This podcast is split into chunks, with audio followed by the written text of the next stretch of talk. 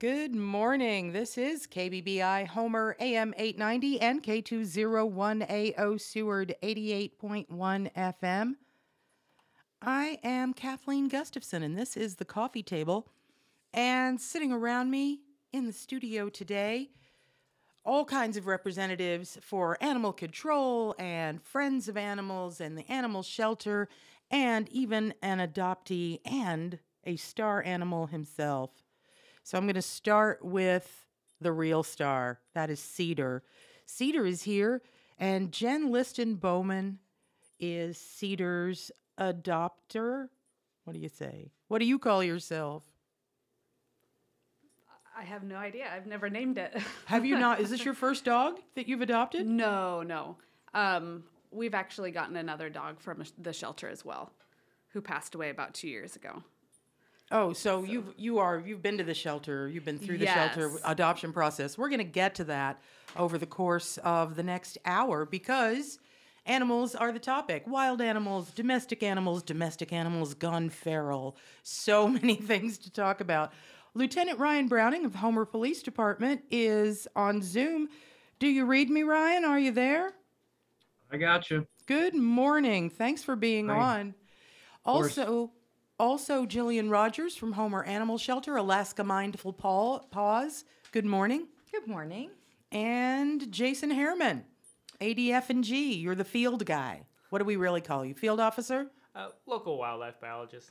Wildlife biologist, Jason Herman. How do I get do I get did I get your name right? Very close. Harriman. Harriman. Okay. Think of the fjord. I will do that all the next hour. So, the first thing I'd like to welcome everyone and thank you. But the first thing I want to talk about is on at Monday night's Homer City Council meeting, there were changes to Ordinance 22 72. And Jillian Rogers from uh, the animal shelter, you have been looking at this for a while. Can you break it down for us and what happened and what changed? Sure. Uh, so first of all, the the shelter we uh, provide animal control services and enforcement for the city, and um, we've been looking at rewriting the ordinances and not big changes. Just some of the wording is is a little confusing or a little vague, um, and people can kind of interpret that how they want, and they definitely do that. And so we're just looking at um, making it a little more succinct. Uh, and so this one, this was the start of it. And so I met with the Park Act meeting with the Park Act committee in before Christmas to talk about uh, using this this change that happened Monday night as kind of a stopgap until we can revise all of the animal ordinances. So what happened Monday was the second reading and a public hearing um, and an approval of an amendment to Title 19, which is campgrounds and parks. And basically, the gist of it is all dogs need to be physically restrained in the city's campgrounds and parks. So that means on a leash. So there's no question about voice control or electronic leashes, physically restrained. They have to be tied up. You must be on a leash. Mm-hmm. yeah. So, Lieutenant Browning, that sounds great and safe and helpful, but how is that? How does that play out in terms of enforcement? Like, what are the, what are the penalties, and how often do they actually do those penalties actually go out? Well, we're uh, we're obviously charged with enforcement um, for city ordinances along with uh, state law. Um, we do respond um, to these calls. Typically, what happens when we have one come in, we'll refer them to to Jillian in the animal shelter to call them, and she handles that stuff. Um, when it comes to actually citing somebody, um, the court changed some some rules, and so it has to be one of us um, everything is filed electronically with the court. So you'll have an officer that will get a hold of you and um, and actually issue the citation. Uh, I think for the first two, it's a fifty dollar fine for having an um, unrestrained animal in the city limits. After that, I think the fines uh, jump up to hundred or three hundred dollars, depending upon how many convictions. Um, so the first fine would be fifty. If you get convicted of that, the second would be hundred dollars, and then if you have two prior convictions, the fine would be two hundred dollars. If I could just jump in, LT. Go ahead. Uh, Yeah, go ahead. Uh, so t- that's Title 20, and that's the animal uh, um, chapter in the code. This revision on Monday night, The first offense is a $300 fine. So they up the fine. So that's the newest. Yeah. Oh, well, there you go. I haven't Well- seen that yet. How often, though, are you finding people? You know, it's difficult. And I'm just going to talk first, Ryan. ahead. But um, Yeah, go ahead. it's difficult because we get calls about loose dogs oftentimes, and it depends what's going on at the shelter. You know, I also run the shelter, and I have a couple of great employees. But if we're having a day, um, sometimes we can't get out immediately, but we always try to make sure we can stick a sign on the door that say we're on an AC call and, and we'll be right back. But a lot of times we show up and the dog is gone, or um, the people who called it in don't have any information. Like, you know, you could get license plate, you can get a description, if you could even talk to the owner, any information would be helpful. So a lot of times we go on these wild dog chases, um, and, and nothing ever comes of it. And I have seen you out there on wild dog chases before. and uh, it's it's frustrating for the people who call it in. Um, it's it's kind of the same with any complaints that we get. You know, in 2022, uh, I as an animal control officer and my cohort re- uh, responded to 294 calls, and some of those were easy, and some of those were pr- pretty challenging. That we had to get um, HPD involved pretty extensively. So we do our best to respond to every call, every loose dog call. If you post on Facebook, I understand that's a great way to vent, and Facebook is a great tool for the shelter. Um, but we, if you don't call it in, we can't respond. Basically, that it boils down to that. Okay, and Lieutenant Browning, do you want to add anything to that? Uh, you know, I think Jillian kind of hit the nuts and bolts. The uh, the only thing I add is, you know, usually there's only two of us working. Um, life and safety calls are going to come first before a loose dog, uh, particularly one that you know is just running around and eventually going to find its way home. Um, you know, but we do uh, we do try to deal with them when we can and, and help out um, Jillian uh, when they need us. So um, the biggest thing I'd say is just for people, just make sure your animals are confined when you're out in public spaces put them on a leash. Uh, you know, voice control is there are very, very, very, very, very few dogs who are under or respond to immediate voice control. Uh, and it takes a lot of work, a lot of practice, and a lot of time to get your animal to that point. Yeah, Um, and- everybody says their dog is under voice command. no, no. uh, 99.9% no. Uh, and so, you know, I, I just, if there's anything I could get through to people is if you have an animal and you are off of your property, just leash that thing. It, it makes life for everybody a lot better. Okay, thanks. That's Lieutenant Ryan Browning from the Homer Police Department. I want to uh, get back to Jillian for a minute from uh, the Homer Animal Shelter and Alaska Mindful Paws because I want to know do I need a pet license and under what circumstances do I need a pet license and do I just come to the shelter? Shelter's not open all the time anymore. It's more of you have different hours. Can you talk a little bit about what what the deal is with pet licenses and how to access them? Sure. Uh, if you live within the city limits and you have a dog that's over the age of six months, you need to have a license. Um, and it's $25 for two years if your animal is spayed or neutered. If they're not, it's $100. And you need to have proof of current rabies vaccination to do that. Um, we are working on an online system for licenses. We're not there yet. And the shelter, we are there every day, seven days a week, 365 days a year from 8 to 5 we are the door is not open um, that's a safety concern for for us. Um, and so you, you just have to call. I mean we we prefer you to make an appointment but it could be for 15 minutes from now.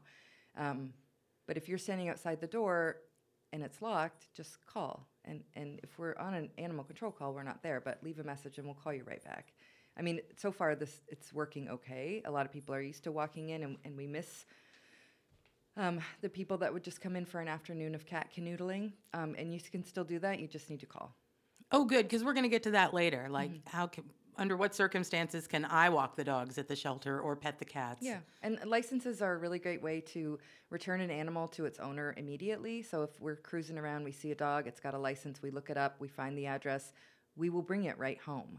Versus coming into the shelter, paying an impound fee, and all the rigmarole that goes around with along with that. Thank you for bringing that up because we started with enforcement and the new $300 fines, but I definitely want to make sure people understand that that the shelter wants you to have your pet back. Oh God, yeah.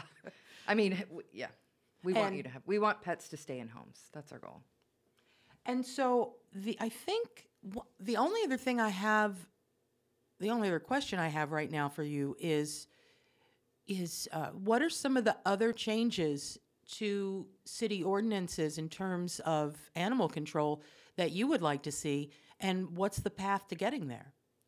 Uh, so we are going to meet as a as a very tiny shelter team to go over all the animal ordinances and just the wording. You know, wording is key, and so we're just going to button them up a little bit and make them um, just so there's no questioning about what this word means or what that word means, and then it goes to It helps to make them enforceable.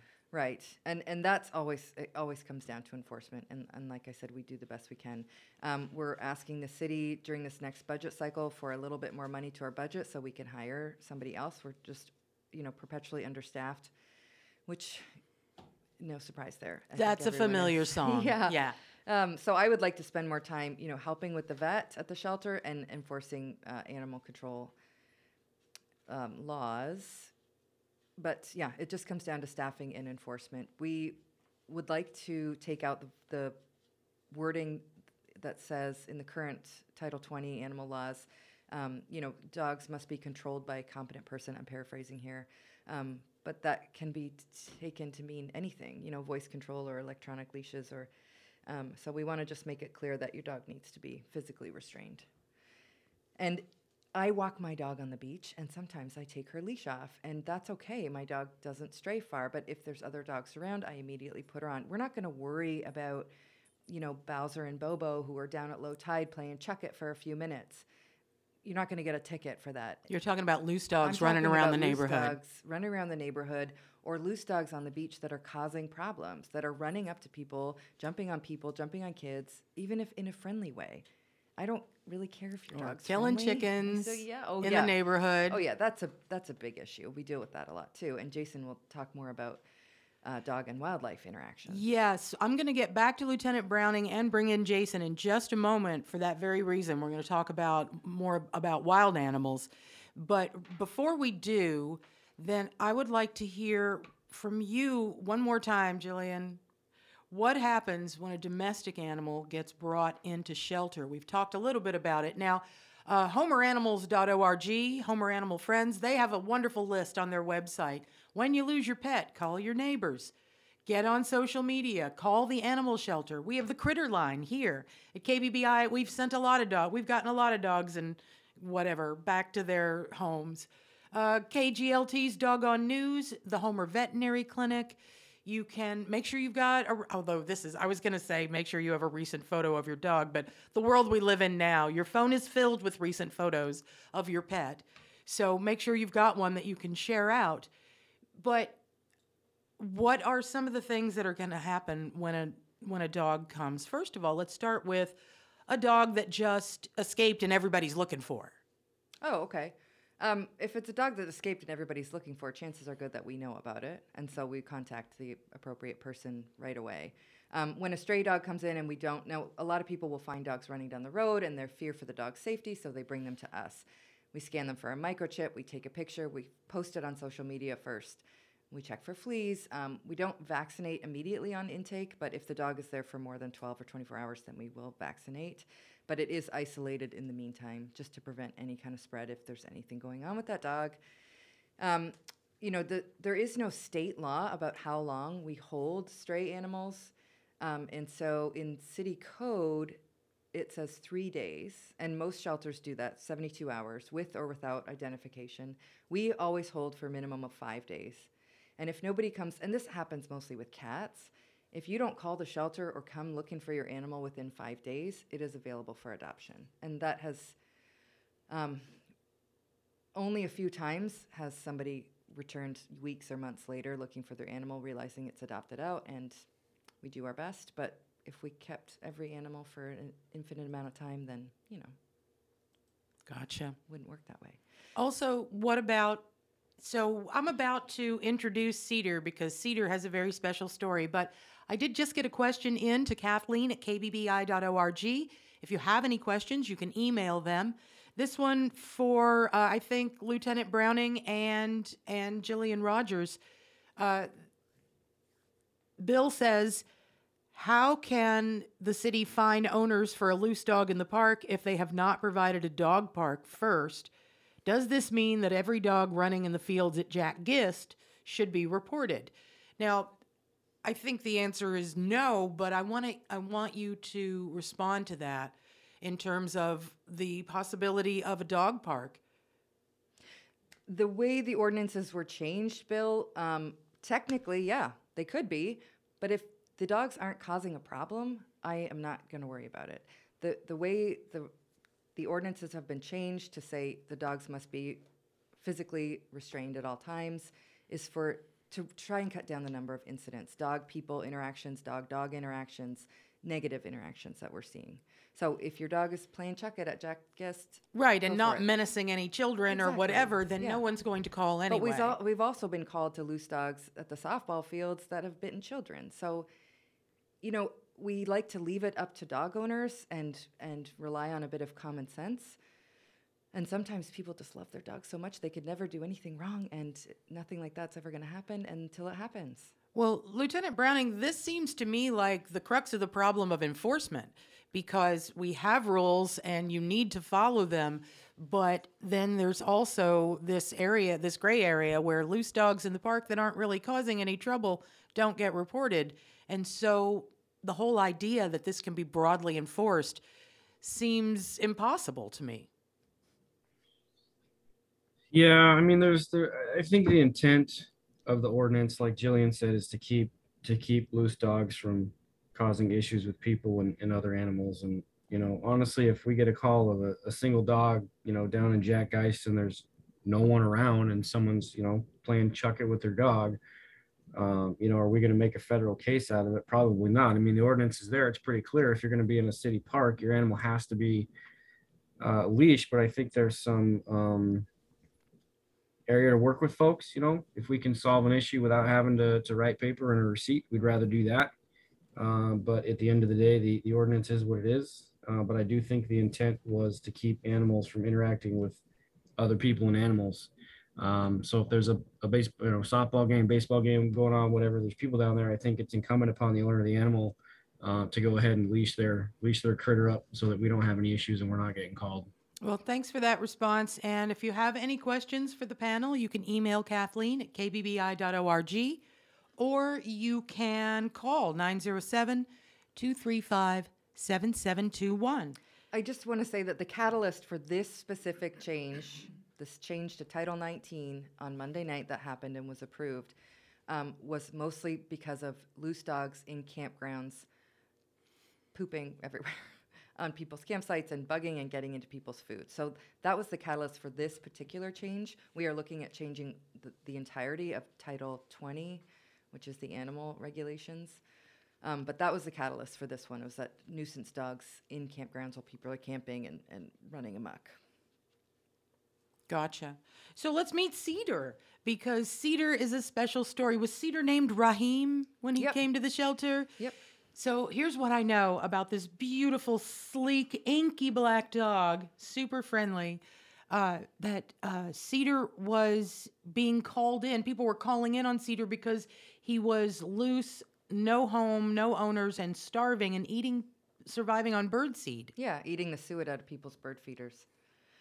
And so somebody finally caught him and brought him to us, and he was extremely thin, and he had a gaping hole in the shaft of his penis. You can say penis on this show. Um, the hole went all the way up through his urethra, and he was just dribbling pee pee everywhere, and it, pretty uncomfortable. So like a puncture wound? You know, I it, the vet was pretty baffled because it was a clean, it was a clean hole. So it maybe he was born with some kind of genetic defect. Maybe it was an old injury that had healed, but it was pretty clear that nobody wanted him because he, he was a little dribbler. Um, so this he was at the shelter for a total of six weeks. Dr. Zach Gardenforce uh, worked his magic, and thanks to support from Homer Animal Friends, um, they supported us by paying for his surgery, which was not cheap, and it was extremely extensive, and the recovery was extremely extensive.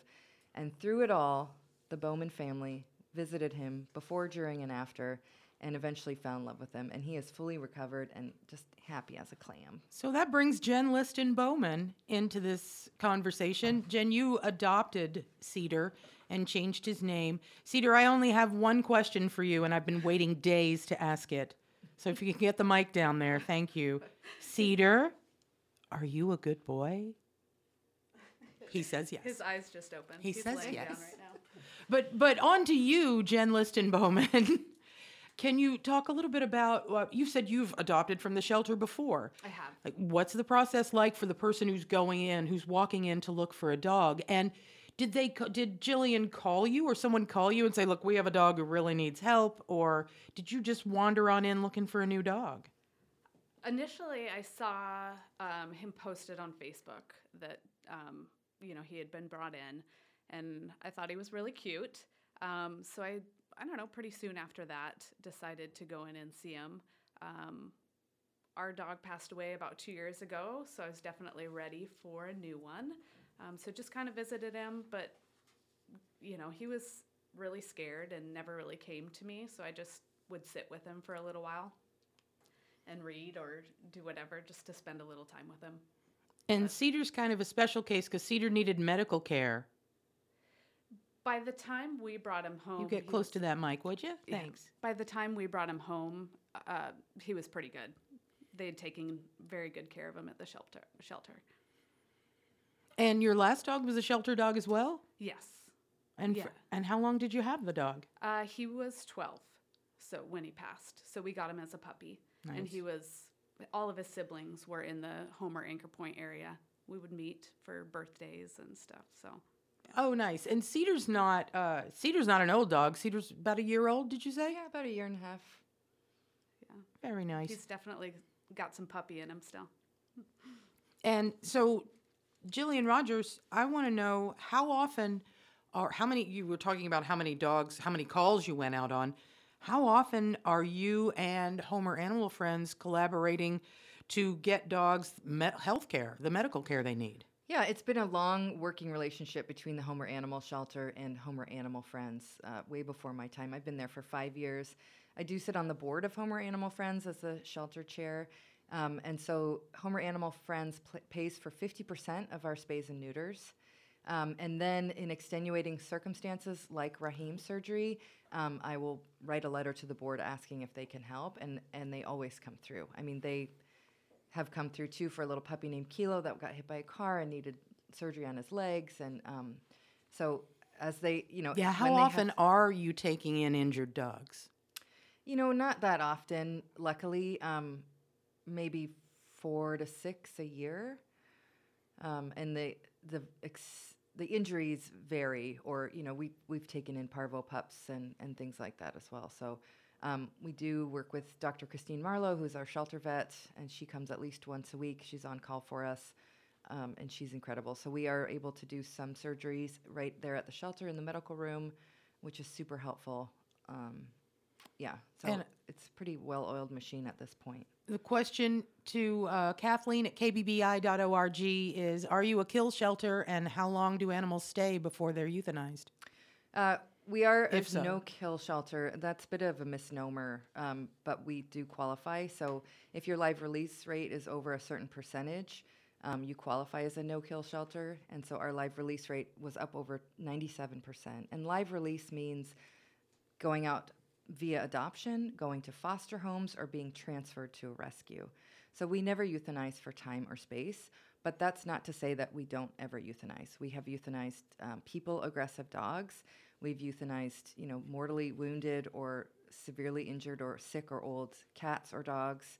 Um, and sometimes people will come in knowing that they're surrendering their animal for euthanasia. Um, and we always double check. We don't do what's called convenience euthanasias.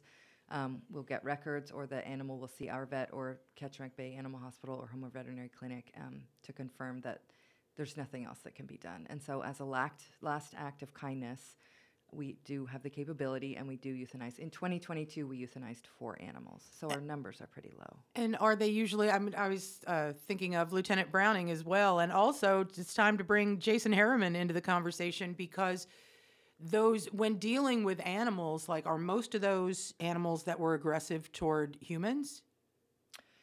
maybe half, and it's dogs. We don't euthanize feral cats. We work with Clear Creek Cat Rescue. We work with Cat Tree and Barkery, Pet Pride, K-Pal Rescue. Um, we have really strong relationships with all of the rescues, really in the state. Um, and so Clear Creek will work on rehabilitating truly feral cats, not just like spicy cats, but really truly wild cats. Um, work on rehabilitation. If that's not possible, then they'll find barn cat homes for them. So they'll find caretakers that will leave them food and water, and they can be in their barn or their high tunnel or wherever, um, and place them like that. And we have also done that um, barn cat program as well. Um, but yeah, there's no time. We've had dogs stay for weeks and months, and that's pretty rare. We, if a dog is going to stay with us, you know, Raheem was an exception because he was injured. There's a dog that comes to mind named Nellie, who was a little pit bull. She was used as a bait dog in a fighting ring, and she was really hard to place. And she ended up bouncing back and forth between homes and fosters and back at the shelter.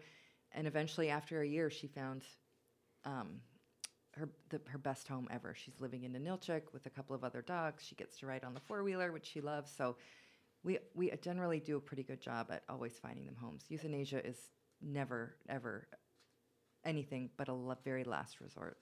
And thanks. That's Jillian Rogers from Alaska Mindful Paws Homer Animal Shelter. Jason Harriman, let's get you in on this. Thank you for hanging on the uh, for hanging around so long with me not asking you questions because now we're at wild animals, and so that's that's where you get called into the field. Yes, that's uh, unfortunately where we, we do get calls down at the Fish and Game office. Um, sometimes they go through the city, sometimes they go through the state troopers, but usually folks call our office, and it's usually regarding loose dogs chasing wildlife, um, which is a bit of an issue. Um, Homer city limits is only so big, and when you look at the greater Homer area, most of it is actually not inside Homer city limits. And so that actually falls outside of Jillian's jurisdiction and the Homer PD's jurisdiction. And unfortunately, then that falls to Fish and Game and the state troopers. Um, our resources are limited, um, and our options are also limited. You know, we don't Like who don't- you can respond to or what you can well, the- respond the, to. amount of time and, and, and effort that we can put into a response. Um, you know, if we're called out for a dog who's chasing um, wildlife, we're going to try to identify the dog, um, obviously. And you and Jillian must work pretty closely together. we spend some time on the phone back and forth. Yep. You know, if if we can catch the dog, um, find out who the owner is, return it to the owner, have a discussion with the owner. You know, that's kind of the first place we start. Um, sometimes we'll take them down to the shelter, drop them off with her. Um, that's a little bit outside of um, the Homer Animal Shelter's um, oh, what's uh, mission because it's not inside Homer city limits a lot of times.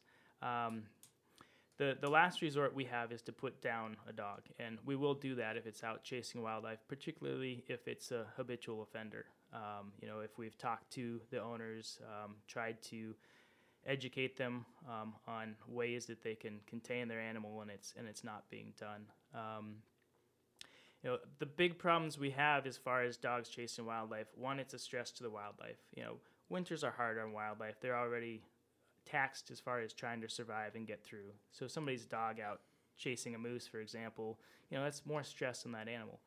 Another big um, concern, especially when we're talking moose, is the danger that that causes to people and other people's pets and those owners. Um, if you have a dog who's habitually harassing and chasing moose, that's going to cause that moose to then not be very happy when it comes to um, dogs. We have cases where we know a moose has been harassed um, in, in an area where we've had reports in the past, and then sometime later in the week, that moose sees somebody with a dog, oftentimes on a leash, walking it, that um, is not then doesn't respond well, that moose will actually go and stomp the dog that is on that leash that a person is holding on to. And obviously, that's not good for the dog, and oftentimes the person gets injured as well.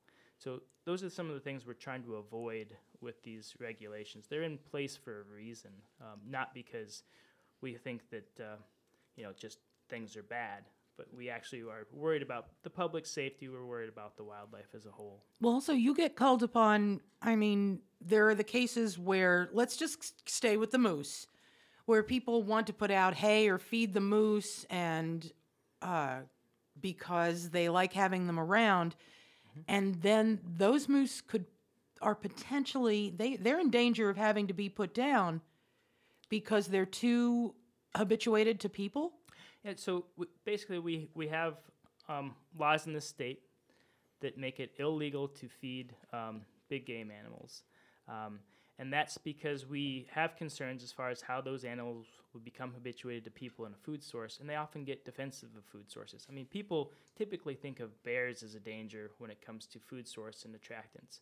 What they don't necessarily think about is the moose that you're referring to. Now, this time of year, moose are stressed, they're looking for food um, they can get very aggressive and defensive of a food source if they find it. Um, that can be as simple as somebody's fruit trees that they don't have a fence around or they aren't uh, wrapped in burlap and the and the moose can get at them. Um, it can be as extreme as somebody who's actually putting food out for the moose, um, whether it be someone who has a, a bird feeder that's up that has bird feed on, or maybe they're feeding their chickens outside with chicken scratch and the chickens don't get all of that or um, they have chickens in a pen and some of the food gets scattered around. Um, a big problem we have is hay this time of year. Um, there's a little bit of a misconception out there that moose can't or won't eat hay.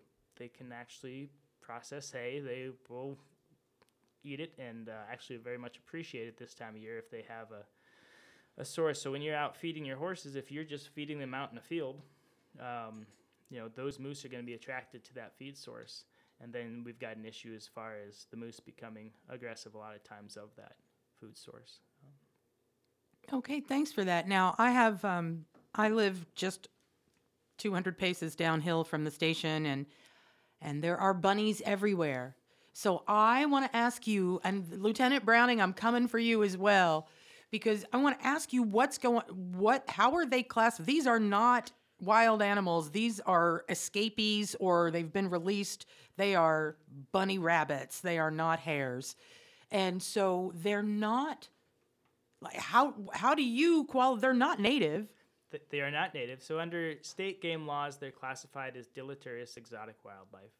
Um, there's no closed season on them no bag limits. If you have a hunting license you can take them. Well except that we're in the city, in the limits. city limits, that's why i want to throw which this now to end up with lieutenant a little bit of an issue. Right uh, so lieutenant browning if if these like if someone could you box trap them with or catch them like in the the thing the traps people use to catch cats uh, could you use a Yeah, I- wrist rocket go for it what And yeah, there's no hunting, uh, regardless of the means. You can't hunt within city limits. So Got I would it. recommend a box trap, uh, you know, and contact the animal shelter. You know, some people that might have live traps to to get them. Um, what you do from there, uh, you know, maybe take them out to outside city limits, and then uh, you know, go make some stew out of them or something like that. Um, but that's actually not something I've even run into in the 12 years I've been here. really they're Yeah. all over they're all over Yeah, my neighborhood Oh, so we, we do Did you just- live traps Oh, wait, you go ahead, Jason Harriman. Thank you, Lieutenant Browning. And We then I'm getting live- to you, Jillian. Don't worry. We do have live traps down at Fish and Game that folks can um, take out, check out for a deposit. Um, folks come and get these for various reasons to deal with um, animal problems they have. Our large ones, it's a hundred dollar deposit. Uh, basically, write us a check. We hold on to that check until we get the trap back, and that's just to pay for the cost of the trap if we don't get it back. We have smaller ones. It's uh, fifty dollars a trap, and people rent those out on a, a regular basis. Now, what is the harm of just leaving the bunnies? Also, you don't recommend that people put out. Okay, here's, I just have to admit this. So I was making vegetable soup and I had all these clippings. I had like shavings of carrot, I had cabbage leaves that were not going into the soup. And I was like, this is silly. I'll just throw them out there for the rabbits that I see. And now I have rabbits. Jason's getting his ticket book out. I know, I know, I'm, I, I know it's wrong. I feel it, uh, but I do want to because you made a noise when uh, when someone mentioned rabbit stew, and so I would, I want to know if you want to add anything to this about the um, about the feral bunny population. I'm not, definitely not advocating for throwing bunnies in a stew pot. Um, but we also rent out traps. these are not considered domestic animals. So we tell we get calls about the bunnies all the time, and I love it. I love it when people reach out for us, to us, and we can offer them resources or help in any way. And so what I tell people is, if you can walk up to the bunny, pick it up, and have a little snuggle fest, we'll take it. That is considered an adoptable bunny. So these are you're right, they're not hares, they're domesticated breeds that have been let loose generations ago and are now breeding like bunnies and we've got these cute little lop-eared things running around town that people are concerned about and i get it believe it or not they're actually pretty resilient if you want to help and maybe this is a segue into uh, helping animals in cold weather you know you can put out an insulated little dog house or cat house igloo coolers make great insulated houses put some straw not hay straw um, and that way if there are community cats if there are lost buns you know they have a little bit of shelter and warmth so that's something you can do if you can't walk up to the rabbit and pick it up, Then it's a it feral show- animal. yeah. And, and it's just not adoptable. So taking a seemingly wild or feral animal and sticking it in a little cage at the shelter, I won't do it. Gotcha. Thanks for that. Do And you want to add to that, Jason Harriman? Well, I, I just um, I would ask folks not to feed deleterious exotic wildlife, or just the same as feeding any wildlife. The same goes for like the pheasants in the in the ditches. Yeah, and, and so pheasants uh, again, those are a case where people released pheasants and uh, they have managed to propagate and uh, continue their existence. Um, you know, it is illegal to um, put um, non-native species out on the landscape and just turn them out um, under state law. You can't. You can't release that. your bunny when you're tired of it. No, exactly. Or you can, but it's against the rules. when you're tired of it, maybe you should find a new home for it. That would be the, the best case. But um, you know, these wildlife, I mean, these deleterious exotic wildlife, they compete with the native wildlife. They can also harbor diseases that can be transferred into the populations, and those diseases can also be transferred onto your pets. So there are reasons for these regulations. Again, they're Also, not, they like encourage predators, don't they? um, well, they can be a food source for predators. Yep. So as as our lynx population starts to go up, following our our hare cycle that we're now on the increasing end of, Right. And when you say hare cycle, you're not talking about these bunnies. You're talking about hares, wild I'm animals. talking about hares. Yep. Um, snowshoe hares. You know, we'll we'll have um, more lynx around. We'll have more um, of our raptors around, and then that leads to problems as far as uh, conflicts with people's chickens. Um, you know, not having chicken coops that are properly contained or having electric fences around them. Which, if you have a chicken coop in town and you're listening, please put up an electric fence. That will help with Talk your more about that. Yeah. That will help with bears. And so we have great information on our website, um, the Fish and Game website, as far as what is a proper electric fence for chickens, um, or for um, keeping bears out of your chickens, or if you're wanting to keep uh, wildlife away from other food sources. Um, these electric fences, five wire, um, grounded, alternating, hot, cold wires. Um, all that information is on our website as far as um, how many joules the, the fence should. And I out. expect if someone wanted someone to talk them through it, they could call. they could call, and we're happy to, to discuss it with them. Um, but this this uh, these resources are out there, um, and we want folks to take advantage of them because they will really cut down on the issues we have between domestics and, and wildlife.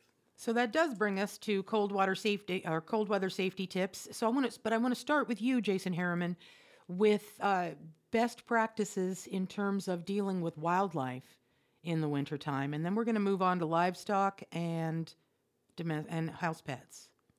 So the the big thing with wildlife is to give them their space. Um, you know, especially as our snow loads get higher, the the biggest issues we have is, is moose, moose in town, moose in neighborhoods. You know, those are big animals that can be hazardous to people. Um, you know, they really just need some space. Um, don't open your door in the morning and let your dog go running out the door. Um, that's one of the big issues we have in town, um, especially if you don't have a fence. Even if you do have a fence, especially if it's only like four feet tall, that's not a barrier to a moose. Take a minute, open your door, see if there's a moose out. Oh in the yeah, more than once during the winter. Right at the bottom step of my ste- of my porch steps, there is a snuggled up sleepy moose. Yeah, and and these guys just just need some space and need some patience from people. Um, Yes, Cedar. Cedar, says agrees. Cedar's objecting to not letting people open the door and let the dogs run. but but we'll make him understand. so are you ready? Is there anything else you want to add to that? Uh, no. Okay, then. Jillian Rogers from the animal shelter. Let's talk about cold weather safety tips for outside animals. Like you were talking about barn cats and Yeah. outside uh, outside animals. Yeah, so so shelter is the biggest thing. So I guess I need to clarify that if you've got community cats that are not yours, that are you are not um, charged with being the caretaker for, and you don't want them around, and you are inside city limits, um, we have live traps that you can use. Don't feed them. I know that sounds counterintuitive, and everybody wants to save animals, but if you don't want a cat peeing on your deck or bugging your cat through the window, don't put food out for it. It will find food elsewhere. Um, but a lot of people in town have asked us just about um, shelter for, for you know maybe a lost cat or a bunny or whatever, and so an igloo cooler, like I said, just with a little hole cut in it, filled with straw, is definitely adequate for for shelter. Um, it's it's cold cats need shelter that are outside, and there are community cats around that don't have an owner. Um, we we take a lot of them in at the shelter. We hear a lot about them. So, um, if you've got a dog that lives outside primarily, you know, make sure it's a double coated dog. Otherwise, it should not be outside all the time. Um, and again, I'm not opposed necessarily to outdoor dogs, but it needs to have adequate shelter. So, an insulated doghouse with straw, no blankets, nothing that can get wet and freeze. Straw is a great insulator because it's hollow, and even if it gets a little wet, it still um, is, a, is a good insulator. So, When you say double coated, Jilly, I'm sure there's a lot of people who don't know what you're referring to there. yeah, huskies, uh, newfies, bigger Oh, dogs with an that- undercoat with the and a fluffy overcoat. Yes, yep, yep. The ones that are really fun when they start shedding. um, yeah, if it's not a double coated dog, it doesn't belong outside in an Alaska winter. Okay. And are there any um are there any other tips? We're we're about to move on to talk of spay and neutering, but before we do, I want to uh I want to make sure that we've covered Well, just going Go back ahead. to to moose for a moment. Um, Yeah. You talked about that moose outside your doorstep. You know, one thing. There's a few things folks can do to help limit that interaction. Um, one would be if you have bushes around your your front entryway that uh, moose like, uh, willows especially, um, things that they actually see as a food source. If you don't want a moose hanging around your front doorstep, trim those back. Um, you know, maybe remove them from around your doorstep area and put them somewhere else in the yard where you have a little bit of space. Um, we've had issues sometimes of people using rock salt to melt ice on their steps. Um, that will attract wildlife. Oh, thank you. I had not considered that. yeah. Um, the, that can that could bring a moose right onto your onto your deck and licking up the the salt, um, as well as other wildlife. I mean, your, your rodents as as well. Um, you know, the the bird seed underneath your feeders that gets on the ground. Um, you know, don't put a a bird feeder right next to your front door. Uh, put that out in the yard somewhere where you can watch it because that bird seed that does get on the ground, that again is an attractant for for moose and a good way to end up with one right by your front door that you're going to surprise. Also, I mean, it's I know people can be dangerous and such, but the calls that you and also Lieutenant Browning must get to have to deal with large wildlife. I realize you don't deal with bears too much this time of year, but mostly it's moose, isn't it? And it can be This time of year. enormously dangerous to the people who are going out on those calls. We, you know, we we're trained to, to deal with it, so it's um, not too much of uh, of an issue. Do you feel like moose are more predictable than people? I, I tend to enjoy moose more than I do people as far as predicting their, their behavior. I, I actually uh, feel more sorry for Lieutenant Browning who has to deal with the people aspect, which to me are a little more unpredictable. Okay, well, I am. I want to uh, find out, Lieutenant Browning, is there anything that you want to add in terms of dealing with wild animals uh, this time of year or any, in terms of keeping people safe and keeping the animals alive so that you don't have to go out and kill an animal? I think Jason pretty much hit all the points. Um, you know, the biggest thing is just give them a wide berth. Um, they're stressed out. Uh, give them their space and, and time, and yeah, if they still don't leave, then give us a call. Thank you so much. That's Lieutenant Ryan Browning from Homer Police Department, and of course, Jason Harriman from the Alaska Department of Fish and Game office here in Homer. I uh, I want to move on to uh, first. Uh, let's see to um, to Jen Liston Bowman. Is Cedar spayed or neutered? Cedar is neutered, He is neutered. and did that happen before you picked him up from the shelter? Yes. Yep. They took care of all that before we adopted him. So I want to I want to hear from uh, from Jillian Rogers from Alaska Mindful Paws and Homer Animal Shelter to talk about uh, the importance of spaying and neutering. Do you even let an animal out of your care without spaying or neutering them?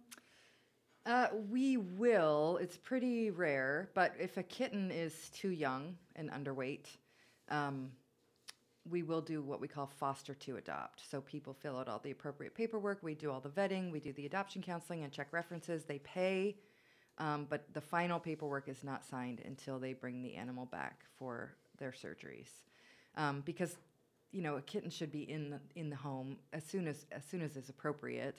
And if it's just a little too young for their surgery, then um, we'll let it go home with the new owners.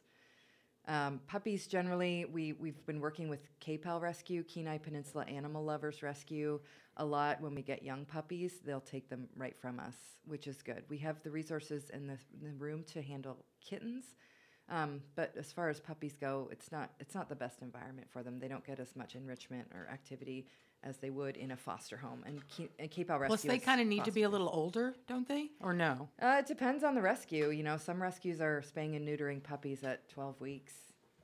Um, the vets here recommend six, nine, 12 months.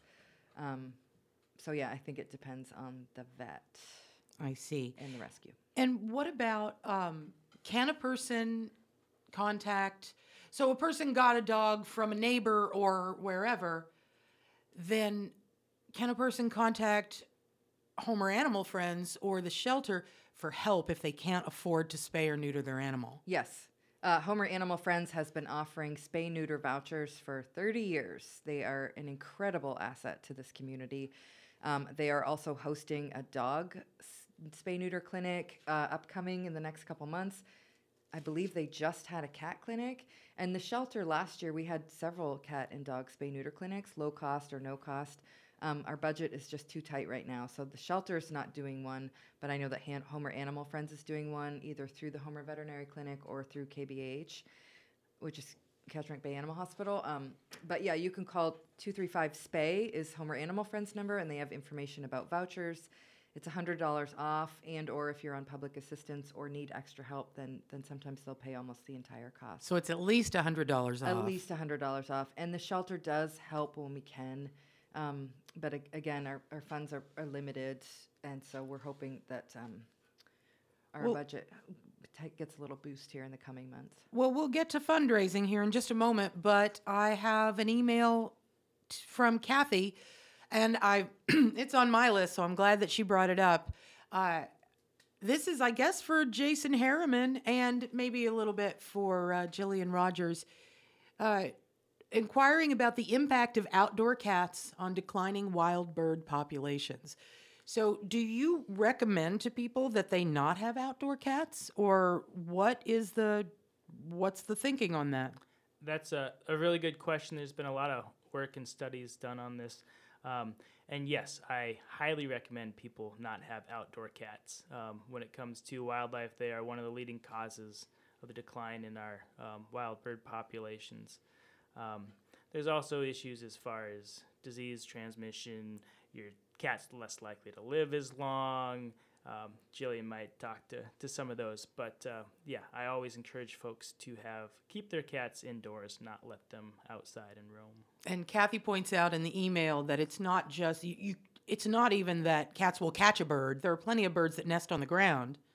And so they can feral or outside cats can really have an effect on the bird population. Yeah, even even if you don't think your cat is uh, catching birds, if they're not bringing them home to you, you'd be surprised at how many birds they actually are catching. Um, you know, they've we've done studies where we've actually put cameras on cats on their collars. Oh, I bet they love that. Track them ar- around and, and actually looked at the number of uh, um, birds that they and small rodents that they do kill in a day. Um, and it the cat can be very well fed, and it doesn't matter. Their instinct is still to go out and hunt and forage. And And I have to say, I don't entirely agree with that. Um, Go ahead. Let's get some controversy Grr, going. leg wrestle. Um, I think a cat that really wants to be outside and is not being allowed to be outside, you know, it comes to a quality of life, especially we see a lot of cats that have been indoor outdoor that come into the shelter and if they were just to be thrown inside a house, I mean we and we by we I mean the collective we as far as uh, people who are in the animal welfare field including Clear Creek Cat Rescue, have been lobbying the Board of Game to change the rules in Alaska for trap neuter release. TNR is done in almost every other state, but it is illegal to do in Alaska. So that means you trap a community cat, also known as a stray cat, you neuter it, you vaccinate it, and then you release it back. Over time, that cat colony or that cat population decreases. I learned something perfect, c- completely new today. I had no idea you weren't allowed to do that in It's a- Alaska. it's I a thought everybody issue. did that. No, it's a it's a contentious issue here because of the bird population, and I love my wild birds too. Um, but I do have one of my five cats that goes outside on a regular basis. He is supervised, and we have a safe place for him to go outside and come back in. He doesn't go out overnight. And so I, I guess I would recommend a safe environment for your cat to go outside. Catios are becoming all the rage. Is it like a screened porch for your cat? Yeah, with different enrichment and activities. Not everybody has the money for that. Right. Um, you know, cats can adapt to harnesses and leashes or even a small fenced area for your cat. And and we get a lot of calls about unrestrained cats too, and it's an issue. Um, peeing and pooping in the garden, spraying on things, not to mention the impact that it has on wildlife. So I agree with that part. I just don't necessarily agree that all cats should be indoor cats. If it's done appropriately. And again, it comes down to resources and money. when when I'm talking indoor cats, Jillian, to clarify, a, a catio that's different. Oh, yeah, That- I- I that's know. a that's a cat that's going outside and is in a, as you said, a constrained environment. That's not one that's just out roaming on the Yeah. landscape. I think if trap neuter release were ever approved in Alaska, you would see the number of stray cats go down eventually because the way a cat colony works, which is a large group of cats, if you pull one out, people say, oh, just euthanize them. If you pull one out and euthanize it, I mean, two more are going to step right in and take its place. It's a vicious cycle. And unless we're actually neutering and spaying all these animals, The population has to be sterile. yeah, and the population eventually will go down. Um, short term, it's there's not a great solution, but in the long term, TNR is the solution for um, community cats that are impacting wildlife. Well, thank you all so much. Lieutenant Browning had to sign off, but thank you so much to Lieutenant Browning of the Homer Police Department for being here. Also, Cedar, Cedar, thank you so much for being here today. And Jen Liston Bowman, I know we didn't uh, we didn't uh, talk to you too much, but we really appreciated you bringing Cedar in and telling his story um, of his of tragedy and triumph. Uh, is there anything that you would say to someone who's thinking of of adopting and through the shelter? Yeah, um, definitely be patient and try to find, wait for the right, um, right dog or cat for you. Um, I, I was patient. There's lots of dogs that come up on the shelter page that are, you know, I'm interested in, but just with our family dynamics and um, just making sure the right situation um, is there. But go for it. Thanks. They're awesome. Thanks so much. Uh, and Jason Harriman from the Alaska Department of Fish and Game office in Homer. Uh, is there anything that's not that's that was on your list to talk about, or any final comments you want to make? Uh, I guess I'd, I would just ask folks to be patient with moose this winter. Give them their space. Um, if you have a, a garden fence and the snow's building up around it, and you're worried about that moose getting through that fence, maybe snow blow, shovel the, the snow around it. Keep that fence height up because they will get into it. Please don't feed the wildlife. Uh, it's not really helpful for anyone in the long term. Um, and uh, yeah, keep your keep your dogs uh, constrained and, and under control would be helpful for all of us. Right, that moose is not your friend, no matter how much you want him to be. What about uh, Jillian Rogers from the Homer Animal Shelter? Uh, I'd like to give you the last word if there's anything you'd like to impart and let people know about. Yeah, I just want to thank the Homer community for ongoing support and the love we feel at the Homer Animal Shelter. Um, please be patient with us. We are always doing the best we can. Um, shelters and rescues around the country are at crisis levels, so if we can't take your animal immediately, um, we offer resources and help in other ways. Um, yeah, we, we just appreciate the community very much. Well, thanks so much. That is Jillian Rogers from Homer Animal Shelter and Alaska Mindful Paws. Thanks also to Lieutenant Ryan Browning and Jen Liston Bowman and Cedar, of course, and Jason Harriman from the Alaska Department of Fish and Game. I'm Kathleen Gustafson. This has been the Coffee Table